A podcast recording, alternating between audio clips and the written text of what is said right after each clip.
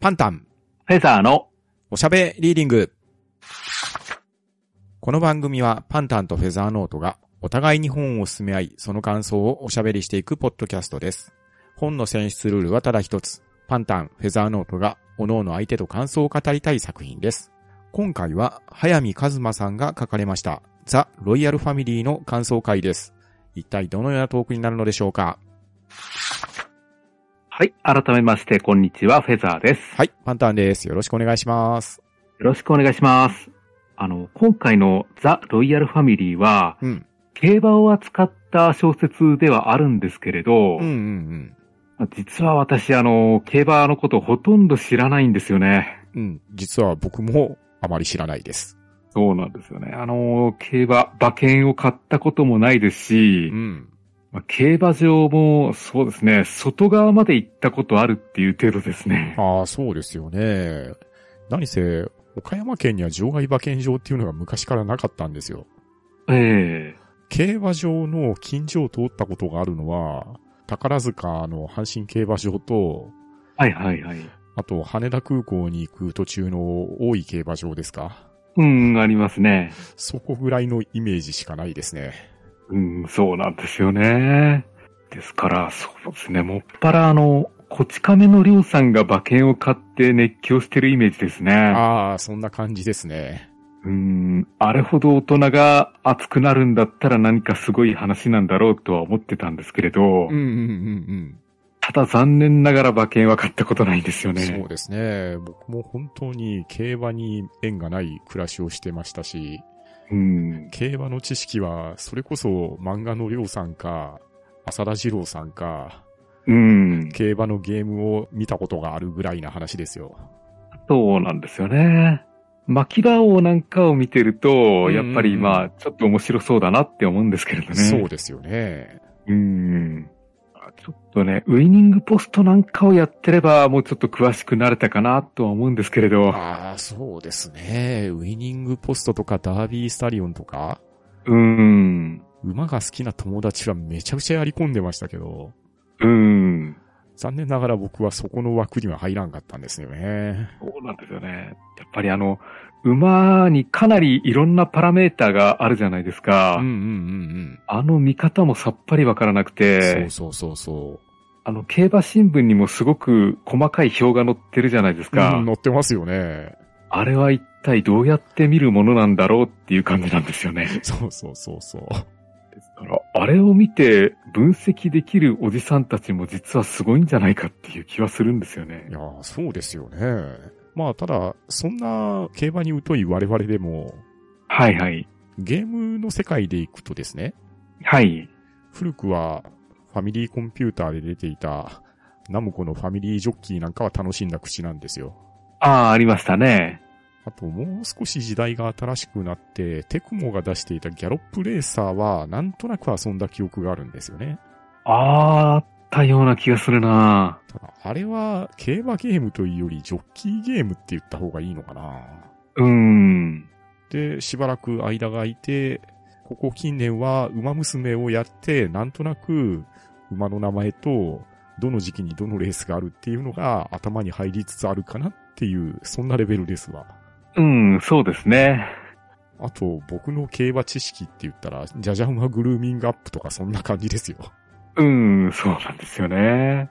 まあ我々かなりあの、競馬に関しては拙い知識だけだったんですけれど、ん。まあこのロイヤルファミリー読んでて面白かったんですいよねや。、本当面白かったですよ。うーん。だからあの、競馬知識がほとんどない人が読んでも、うん結構楽しめると思うんで、うんうんうまんあ、これから読むっていう方にはぜひおすすめですうん。うね。ん。おすすめですね、本当に。僕はすごく楽しんで読めました。うん。じゃあ、本編のお話入りましょうか。はい。よろしくお願いします。よろしくお願いします。 Warning, warning. From here onwards, there are spoilers for the royal family. Please listen with your understanding. 今回はフェザーさんから紹介していただきました、早見和馬さんが書かれたザ・ロイヤルファミリーの感想を話していくんですけれど、枕でも話したように、この本はね、本当に誇張なく面白いです。面白いですよね。ええ。とにかく熱い。いいですよ。で、で、僕がそんなに言うぐらい熱い話なんですけれど、文体的には終始デスマス調ですごく丁寧な書かれ方ですよね。そうですね。感情的にはかなり抑えた書かれ方をしてるんですよね。そうなんですよね。なので、なんでこの文章でこんなに熱くなれたのかっていうところが、今回の感想の肝になるのかなと個人的には思ってます。うん。あの、主人公のクリスさんが、うん。あの、割と感情を抑えた方じゃないですか。そうですよね。で、割と事件を客観的に、分析的に見てるんで、うんうんうん。だからこの文体が合ってるんじゃないかなと思うんですよね。本当にぴったりくる感じなんですよね。うん。で、話の冒頭では、税理士をされていたクリスさんが正月を迎えるところから始まるんですが、うん。クリスさん、お父さんが亡くなられたんですよね。ええで、クリスさんはなんで税理士になったかというと、父親も税理士をされていて、そしてうんお兄さんも税理士をされていて、うん。で、父親の税理士としての真面目な働きぶりに憧れて、いつかは父を手伝って一緒に税理士の仕事をしようというのを幼い頃から心に決めて、そして税理士になって働いていたっていうのがクリスさんの今までの生い立ちなんですよね。うん。なんですけれど、一緒に働くことが叶わないまま、お父さんは先立たれてしまうと。うん。そして、正月一人で神社に行き、みくじを引いたところ、今日を引いてしまうんですね。うん。ちなみに、おみくじで今日引くってなかなか珍しいんですよね。珍しいですよね。まあ、そこで引いちゃうっていうところが、この時のクリスさんの心情を行くばっかって感じなんですけれど、うん。そんなクリスさんの元に、友達から電話がかかってくるんですよ。はいはい。そして、一緒に競馬に行かないかっていう話をされるんですよね。うん。突然競馬に誘われて。で、クリスさんもおそらく我々と同じように、あまり競馬に詳しくない方ですよね。うん。ほとんど知らないみたいでしたね。ですよね。で、しかも、元カノもその場に来るっていう話をされたんですよね。うん。あまり会いたくない人みたいで、うん。まあそうでしょうね。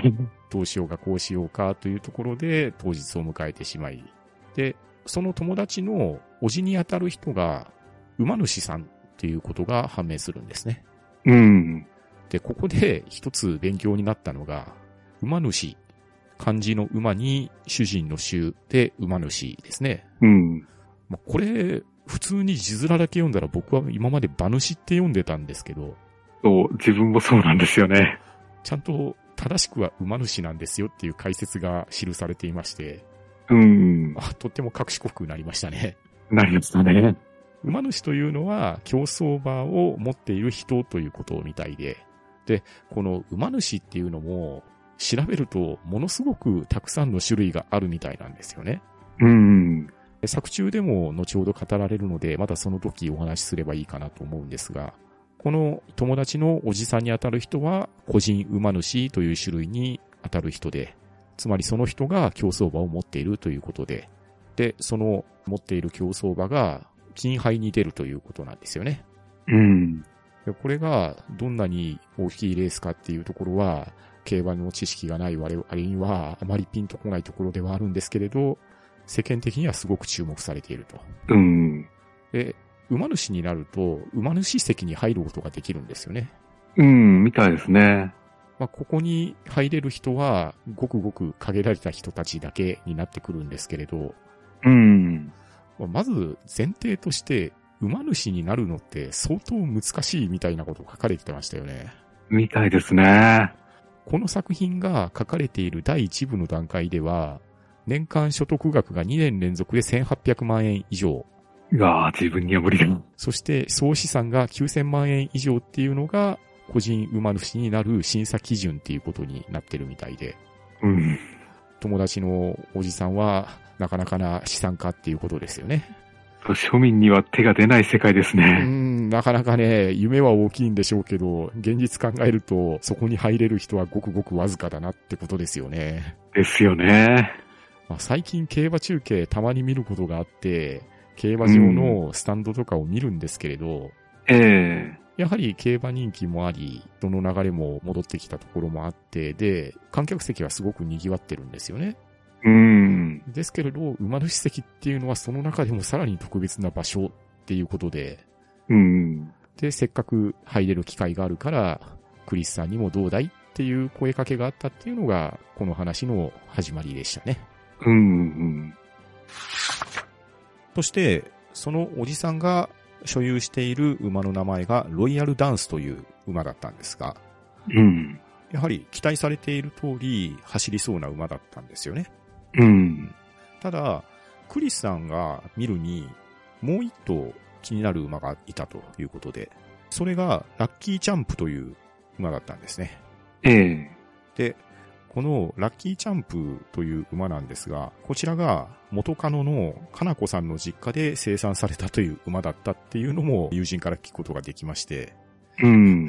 なかなか因縁めいたとこだったんですよね。そうですね。そして、 レースが始まりますが、クリスさんはテレビで見ていた状況なんですけれど、なんとなんと、このロイヤルダンスとラッキーチャンプが馬連で勝ってしまいまして、クリスさん、いわゆる万馬券を当てちゃったっていうところがびっくりな話でした。そうですね。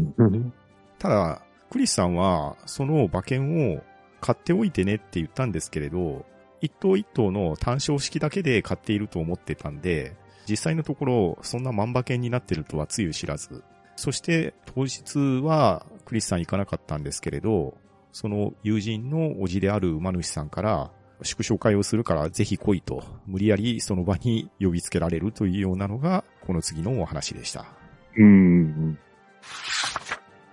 そして登場するのが、この表題であるザ・ロイヤルファミリーの親分である、三野幸三さんですね。おもうかなりいかついおじさんでしたうね。ん。相当悪いことしてるようなおじさんだと思うんですよ。うん。一応、この三野幸三さんは、人材派遣会社の社長さんなんですね。ええ。で、人材派遣会社がどんな仕事をするところかっていうのは僕もあまり詳しくは知らないんですけれど、作品の中ではあまりいい書かれ方はしてなかったんですよ。うん、そうですね。まあ、結局のところ、派遣する人たちの上前を跳ねて私服を肥やしているんでしょうみたいな言われ方をしている人なんですよね。うん。とはいえ、社長さんですし、で、その人材派遣会社も、いろいろ創意工夫をして、派遣の人の助けにもなりながら、また会社として大きくしながらっていうところで、この三野幸三さんは、いかつい人ではあるんですけれど、実は社員思いの人でもあるのかなっていう一幕も書かれる文章が散見されました。うん。なかなか複雑な人なんですよそうね。なんですよね。うん。で、この三野幸三さんなんですけど、この、どうもですね、スラムダンクで育った私としてはですね、はいはい。発音が三能幸三さんって読んじゃうんですよね。あー、なるほど。で、なんなれば話の途中で三能三能出てたら山王って読んじゃうんですよ。うん、わかります。このあたりがね、なかなかなトラップかなと思ったんですけど、そうですね。まあ正式には三能幸三さんですね。そうですね。そして、その三野幸三さんの祝賀会に呼ばれたクリスさんなんですけれど、そこでクリスさんが今の職を辞めたいような話もするんですよね。うん。で、そうしたところ、うちに来いと転職を勧められるような話になりまして、うん。で勧められるというか、もう無理やりうちに来いっていう感じですよね。そうなんですよね。ヘッドハンティングとも言えないような強引さですね。うん。そして、クリスさんは、あれよあれよという間に、三能さんのマネージャーとして、秘書室預かりのような立場で再就職をしてしまう状況になっていきます。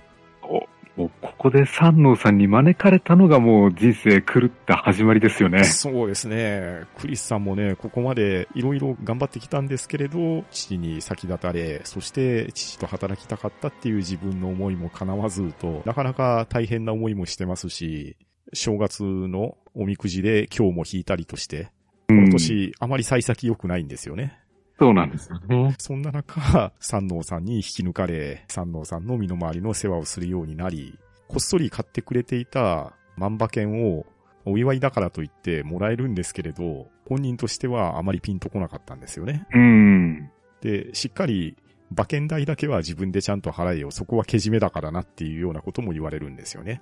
うん。なんですけれど、なんと、この馬券換金したところ、428万円という、とんでもない額がついてるんですよね。うん。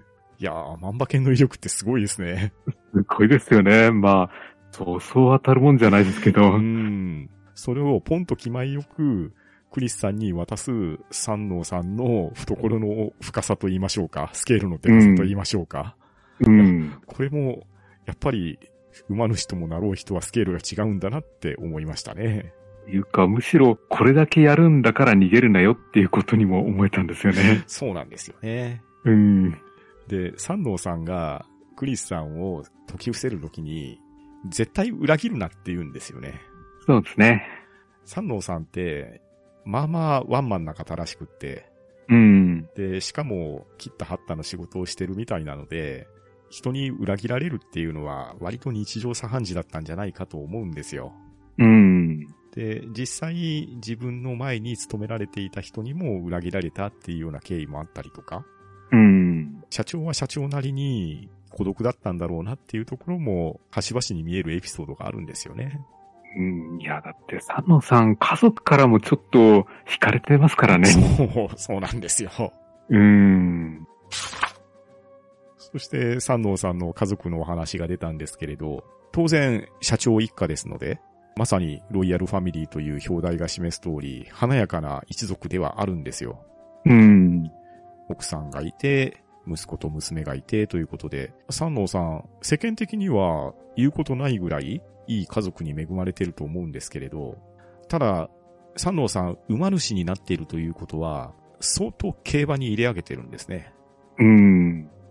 競馬に入れ上げるっていうイメージが、ちょっと僕はなかなかわからなかったんですけど、ええなんとなく競馬の悪いイメージを言っちゃうと、とにかく馬券を買いまくって、そして負けてしまって外れ馬券を空にばらまくみたいなイメージがあるんですけど。そうそう。まさにこち亀出てきたイメージなんですよでね。すよ。ね。うただん。三能さんは、それとはちょっと違うんですよね。うん。まあ、当然馬券も買うんですけれど、それより何より馬主としていい馬を育てたい、いい馬を飼いたいっていう信念のもとに、いろんな牧場でいろんな馬を見て、そして買っていくっていうところでかなりのお金をつぎ込んでいると。うん。そんな姿を見ると家族としてはまたかよってなるんですよね。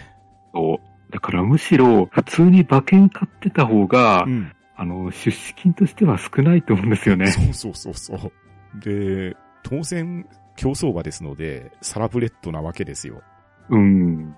なので、勝ちそうな血筋の馬であったり、また優秀な厩舎から出てきた馬であったりっていうと、何十万とかいう世界じゃないんですよね。うん。何千万とか何億とかなっていきますし。そうそうそう。で、また優秀な成績を残した馬に、種馬になってもらったり、母体になってもらったりってなると、またその権利を買うだけでも莫大なお金がかかっていくと。うん。どんなに人材派遣会社の社長として稼いでいっても、湯水のように馬にお金をつぎ込まれると、いやー、そりゃあ、奥さんとしてはたまったもんじゃないでしょうし、そうなんですよね。息子娘としてもお父さん大丈夫ですかって話になりますよね。。うん。なんか、まだアルファロメオでも買ってくれた方がいいんじゃないかっていう気はするんですよねそうですよね。ちゃんと物として残っていれば換金もできますが、うん。競走馬の場合、順調に育ってくれるだけでも御の字なところがあるみたいですし、うん。で、レースに出たとしても勝てるとも限らないんですよね。そうなんですよね。で、ひどい場合は、一戦走っただけで骨折してしまって、もうそれ以上役立たすこともできないし、最悪の場合殺処分をしないといけないというようなことも起こりうるわけじゃないですか。うん。いやー、このロイヤルファミリーという華やかな世界かと思ったタイトルなんですけれど、うん。なかなかにおいて厳しいですし、成功したがゆえのロイヤルファミリーではないんだなっていうところが深い話だなと思いましたね。そう。ちょっとね、馬娘を気軽に考えすぎてました。いやー、僕もね、馬娘、何年かやってるわけですけど、え馬娘をやっているとですね、ええ3年間で目標を達成するっていうのがゲームの趣旨になってくるじゃないですか。えそうですよね。そうなってくると、それぞれの馬娘ごとに設定されたレースはあるものの、うん。いい加減慣れてくるとですよ、すべてのレースに勝つっていうのが最低条件みたいなところが正直出てくるじゃないですか。うん、ありますね。とにかく、このザ・ロイヤルファミリーの馬は勝てないんですよ。勝てないんですよね。勝ちそうになるんですけど、うん。とにかく1位でゴールインさせてくれないんですね。そうなんですよね。ものすごく期待できる馬が何回か出てくるんですよね。うん。でそして、三能さんは馬主として自分の持っている馬にはロイヤルという名前を付けるんですよね。うん。で、ここでまた一つ賢くなったのが、競走馬の名前っていうのは最低2文字から最長9文字の範囲内で名前を付けないといけないみたいなんですね。うん、みたいですね。なので、そんな基本的な知識も僕知らなかったんですけど、うん。言われてみればちゃんと9文字に収まってるんだなっていうのを、馬娘のラインナップ見ても、ああ、そうなんだって思いましたね。そうですね。ほら、最低2文字っていうところの2文字は一体何なのかっていうところがよくわかんないんですけど。そこまで短い馬の名前もちょっと思いつかないんですけど。ですよね。うん。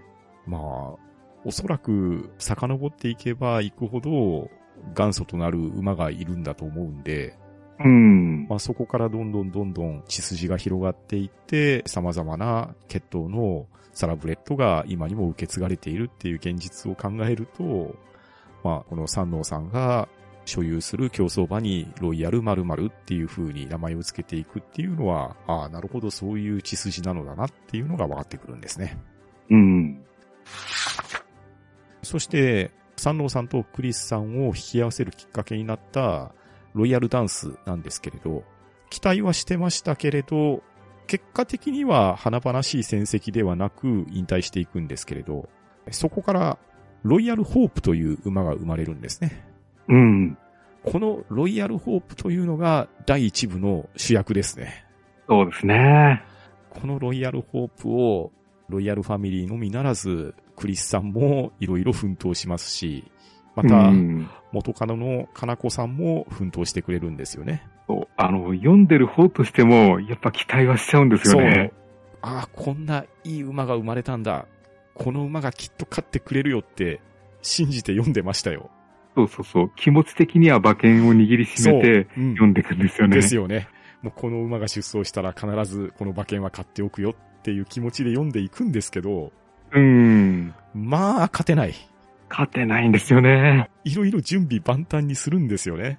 うん。そして、訓練場にもつながりもでき、優秀な若手ジョッキーにもつながりができ、もうこれなら勝てるでしょうっていうところで、結果勝てず、そしてロイヤルホープも引退になってしまうと。うん。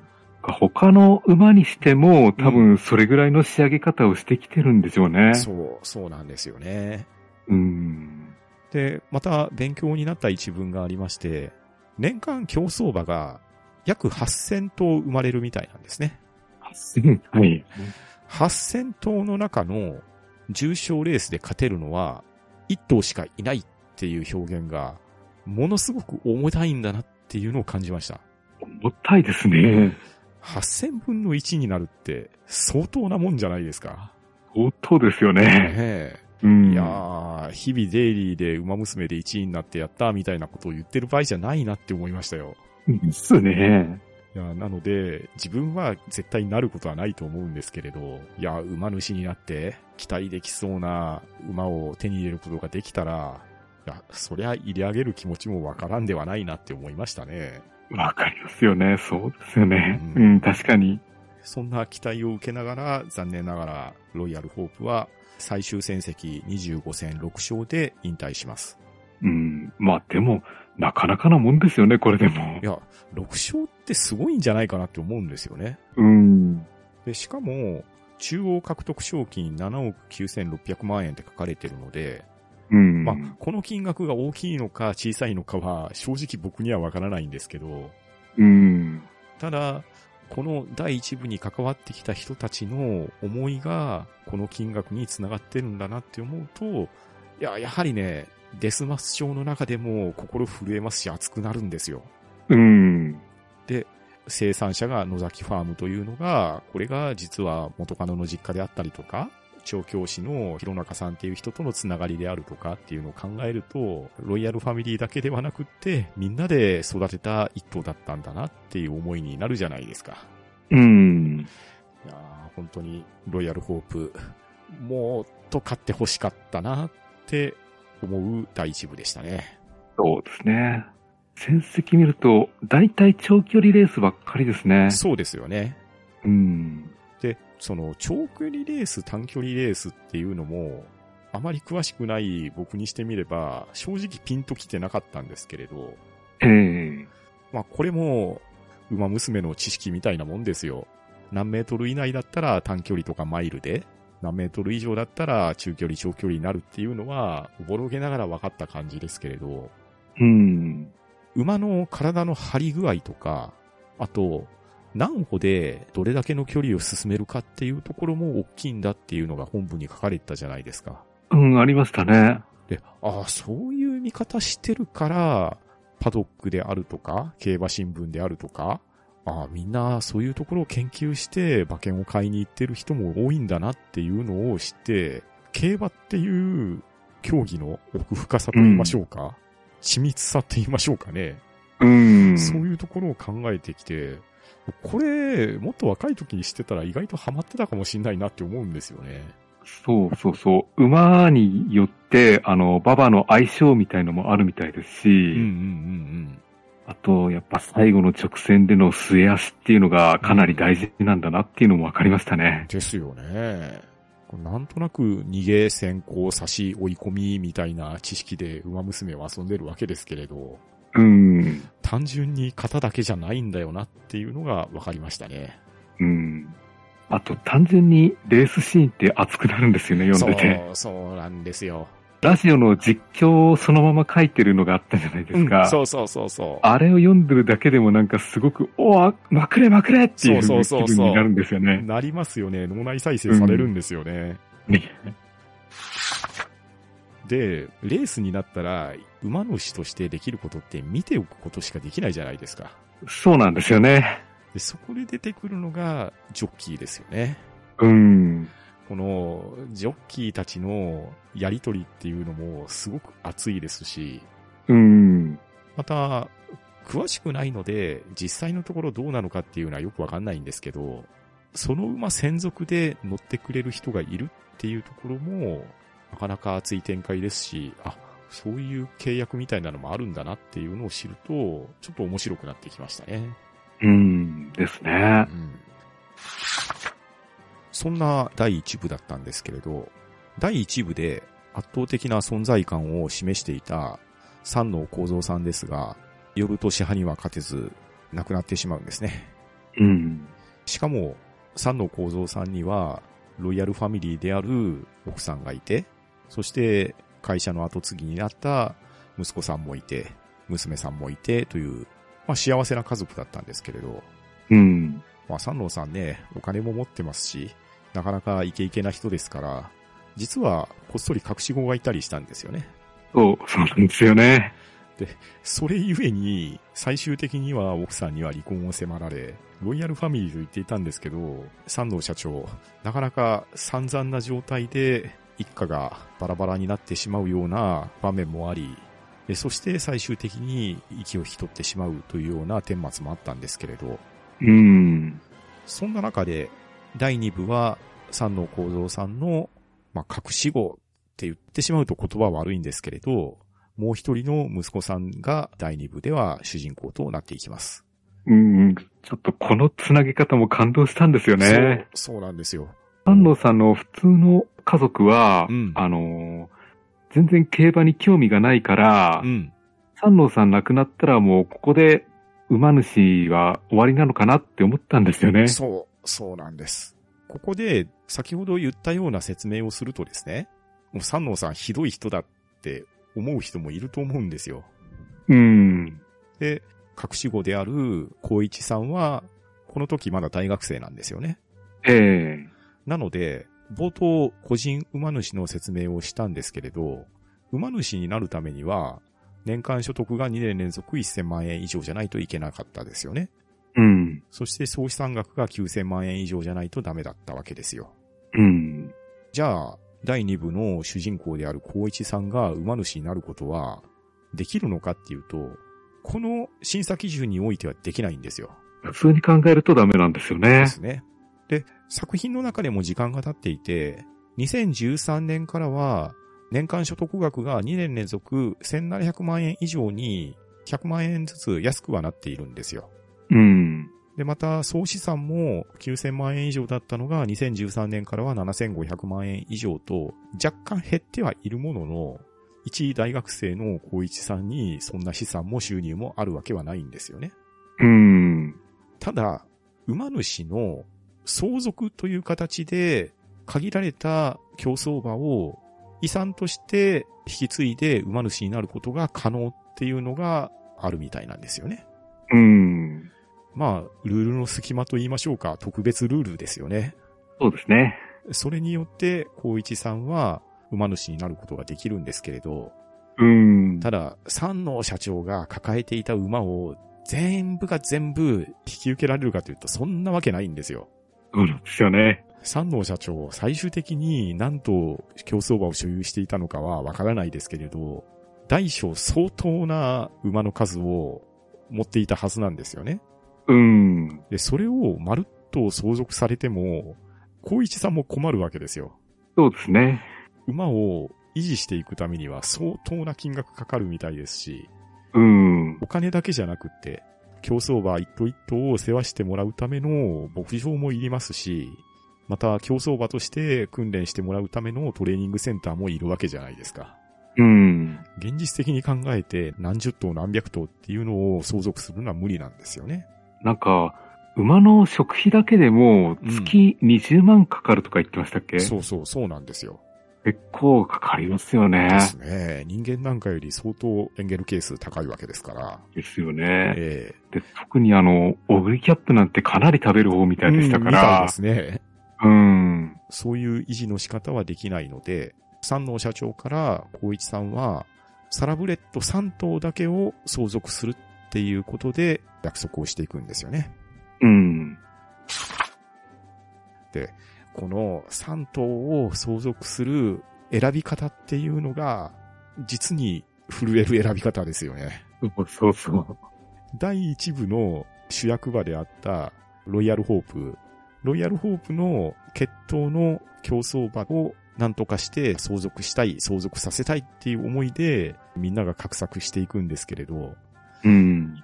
相続をするということは、相続できる状態にするまで社長は生き続けないといけないわけですよ。そうなんですよね。ただ、もう余命宣告もされていましたし、自分が思っただけ生き続けることって通常できないですよね。うん。なんですけれど、社長は頑張って生き続けて、最終的に希望の馬が競走馬として登録できる状況になるまで生き続けてくれたんですね。本当にギリギリのところで繋がったのそがうまた読んでてすごいなって思ったんですよね。そうそうなんですよ。で、そして、その馬をみんながまた一生懸命世話をしてくれたじゃないですか。うん。いや、本当にね、熱いんですよ。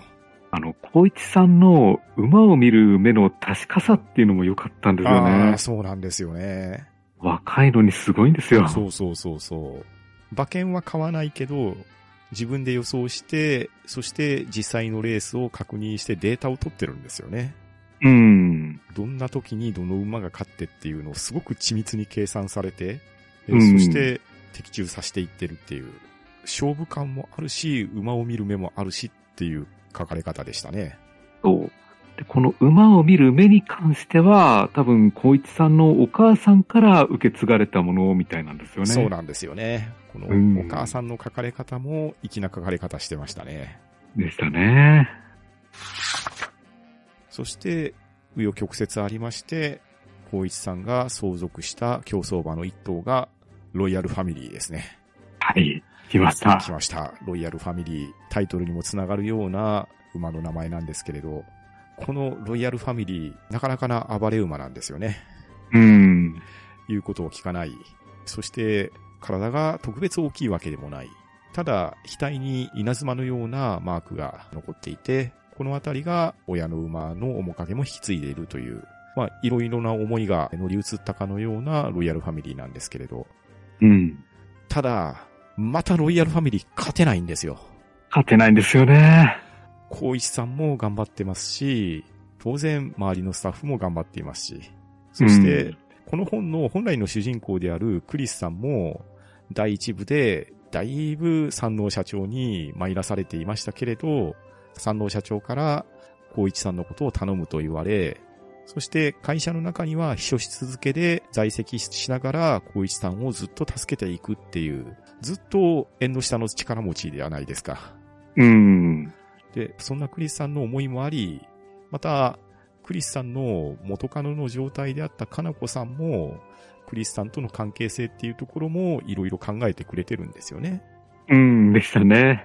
また、かなこさんって、この時、一回結婚されて息子さんがおられる状態なんですけど、その後離婚されてたんですよね。そうですね。で、そのかなこさんの息子さんが、ジョッキーを目指すんですよね。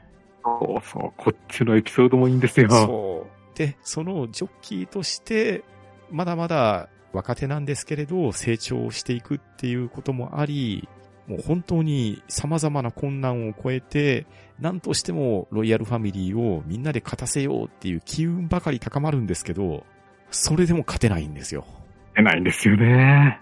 そして、光一さんが、ロイヤルファミリーは、あと3戦で引退させることを決定しました、と、皆に言うんですね。うん。残されたレースはあと3戦。せめて一花咲かせましょうということで、みんながより一層努力をしていくんですけれど、うん。それでもロイヤルファミリー勝てないんですよね。出ないんですよね。ただ、勝てないんですけれど、最後の最後で、ものすごく期待させる走りをしてくれるんですね。うん。そして、そのロイヤルファミリーのその後がどうなったかっていうところで、この話は終わりを迎えます。はいはい。この言い方で終わってしまうと、なんかもやもやした感じで終わったのかって思うんですけど、うん。もうやりきった感が半端ないんですよ。いやー、本当に読後感最高でしたいやー、ね。本当に最高なんですね。うん。で、その最高な思いをした読後感から、目線を少しだけ左に移すと、第一部の終了時と同じように、ロイヤルファミリーの競争戦績が記されているページが見えるんですね。うん。このページを見て、震えました。震えますよね。もうこれは読んでもらいたいし、実際見てもらいたいし、そうするうんと、この震えの理由がわかると思うんですよ。うん。もうとにかく、このページを見れたっていうことは、この本を読んで本当に良かったって思いました。い思いましたね。や、とにかく、競馬をほぼほぼ知らない僕が読んで、これだけいい話だなって思えたんで、競馬をより詳しく知っている人が読んだら、もっともっと楽しめるんじゃないかなと思いますし、うん。同じように競馬にはあまり興味はないんだけれど、競走馬の行く末であったりとか、また、競走馬を所有している馬主の話であったりとか、またそれを取り巻く人々の話であったりとかっていうところも、すごく読み応えがあって、そして何度も言いますが、とにかく熱い話でしたので、これはぜひ読んでいただきたい話ですね。うん。ですうね。んいや、でも最後の、あの、2017年の年にしても、うん。三冠ほぼ取る勢いだったじゃないですそかう。、そうなんですよ。天皇賞秋とジャパンカップと有馬記念。うん。いやー、なかなかの勢いですから。いやー、ですよね。うん。で、最近ね、競馬中継見るようになったから、ええ頭の中で絵が浮かぶんですよ。はいはい。きっと、ロイヤルファミリーは、こういう走りしてたんだろうなっていうのがわかるんですよね。うん。中山競馬場で、こういう走りをして、ここを走ってたんだなっていうのが分かってくると、絵としての鮮明さが増していくんですよ。うん。いやもっともっと競馬詳しくなりたいなって思いましたね。そうですね。いや、最後の中山競馬場の有馬記念のシーンも、うん。本当にね、熱かったですよ。ああ、暑かったですね。うーん聞いた話だと、うん。あの、中山競馬場の G1 レースのファンファーレって、うん。杉山浩一さんが作曲してるみたいですあ、ね。そうですね。それは有名な話ですよね。う。うんん。いや、そういう意味でも、もっともっと身近なところで知っていたらよかったなって思う作品でした。でしたね。あの、面白いなって思ったのが、うんあの、ロイヤルファミリーが全然勝てなかった時に、うんうん。浩一さんが一回野崎ファームに戻そうって言ったんですよね。そう言ってましたよね。で、周りの人は、いやいや、ファーム戻すことないでしょう。このままトレーニング続けましょうって言ってたのに、うんうんファーム戻してみたうら、ん。うん。なんか、バキバキに仕上がって 戻ってきたっていうんで、みんな驚いてたんですよそうね。そうそうそう。好きなように走らせるのが一番のいい調整なのよっていう話になってですね。うん。わあ、やっぱり馬って生き物だよねって思いますよね。でそう。弘中さんもトレーナーとして相当優秀な方みたいなんですけれど、うやん。っぱりファームでの育てるっていうのとはまた意味合いが違うみたいですよね。そうですよね。訓練は訓練ですし、その訓練に行くまでの体の準備っていうのは、日々暮らしている牧場での生活っていう話ですもんね。うん。あやはり、のびのびと走る馬っていうのは見てて気持ちよさそうですし、それの下準備をするためには、好きなように走らせてやるっていうのも、馬一頭一頭で性格も違うって書かれてたじゃないですか。うん。だから、ロイヤルファミリーを育てるためには、一般的な調教だけではなく、馬の気持ちを察して、伸び伸びさせるっていうところも必要なんだねっていうことですよね。うん。あと、オークションで、うん。とんでもない額を出して競り落とした馬なのに、うんうんうん。実際買おうと思ったら全然使えなかったっていうのもあったじゃないですか。ありまし。たね。2億円払っても、すぐダメになっちゃったってやつがありましたよね。うん。あれも、なんか、馬主あるあるなんだろうなって思いますね。そうですね。もう、額の桁が多すぎて、なかなか理解が追いつかないんですけれど。うん。まあ普通にプロ野球選手の年俸ぐらいがポンポン飛び交うようなオークションになるわけですから、そうですよね。いやー、このあたりはやはりロイヤルファミリーじゃないと近寄れなさそうですね。ですよね。だから本当に、馬を見る目って大事ですいね。やー、大事だと思いました。うん。ですから、実際の競走馬も、これだけのエピソードっていうのがかなりあるんでしょうね。ですよね。年間8000頭のドラマが G1 レースに込められているって思うと、本当に熱い話ですよね。うん。ですから、馬娘に出てくる馬っていうのも、うん馬娘に名前が残ってる馬でも、ん。本当に一握りなんでしょううね。ん、ですよね。うん。はい。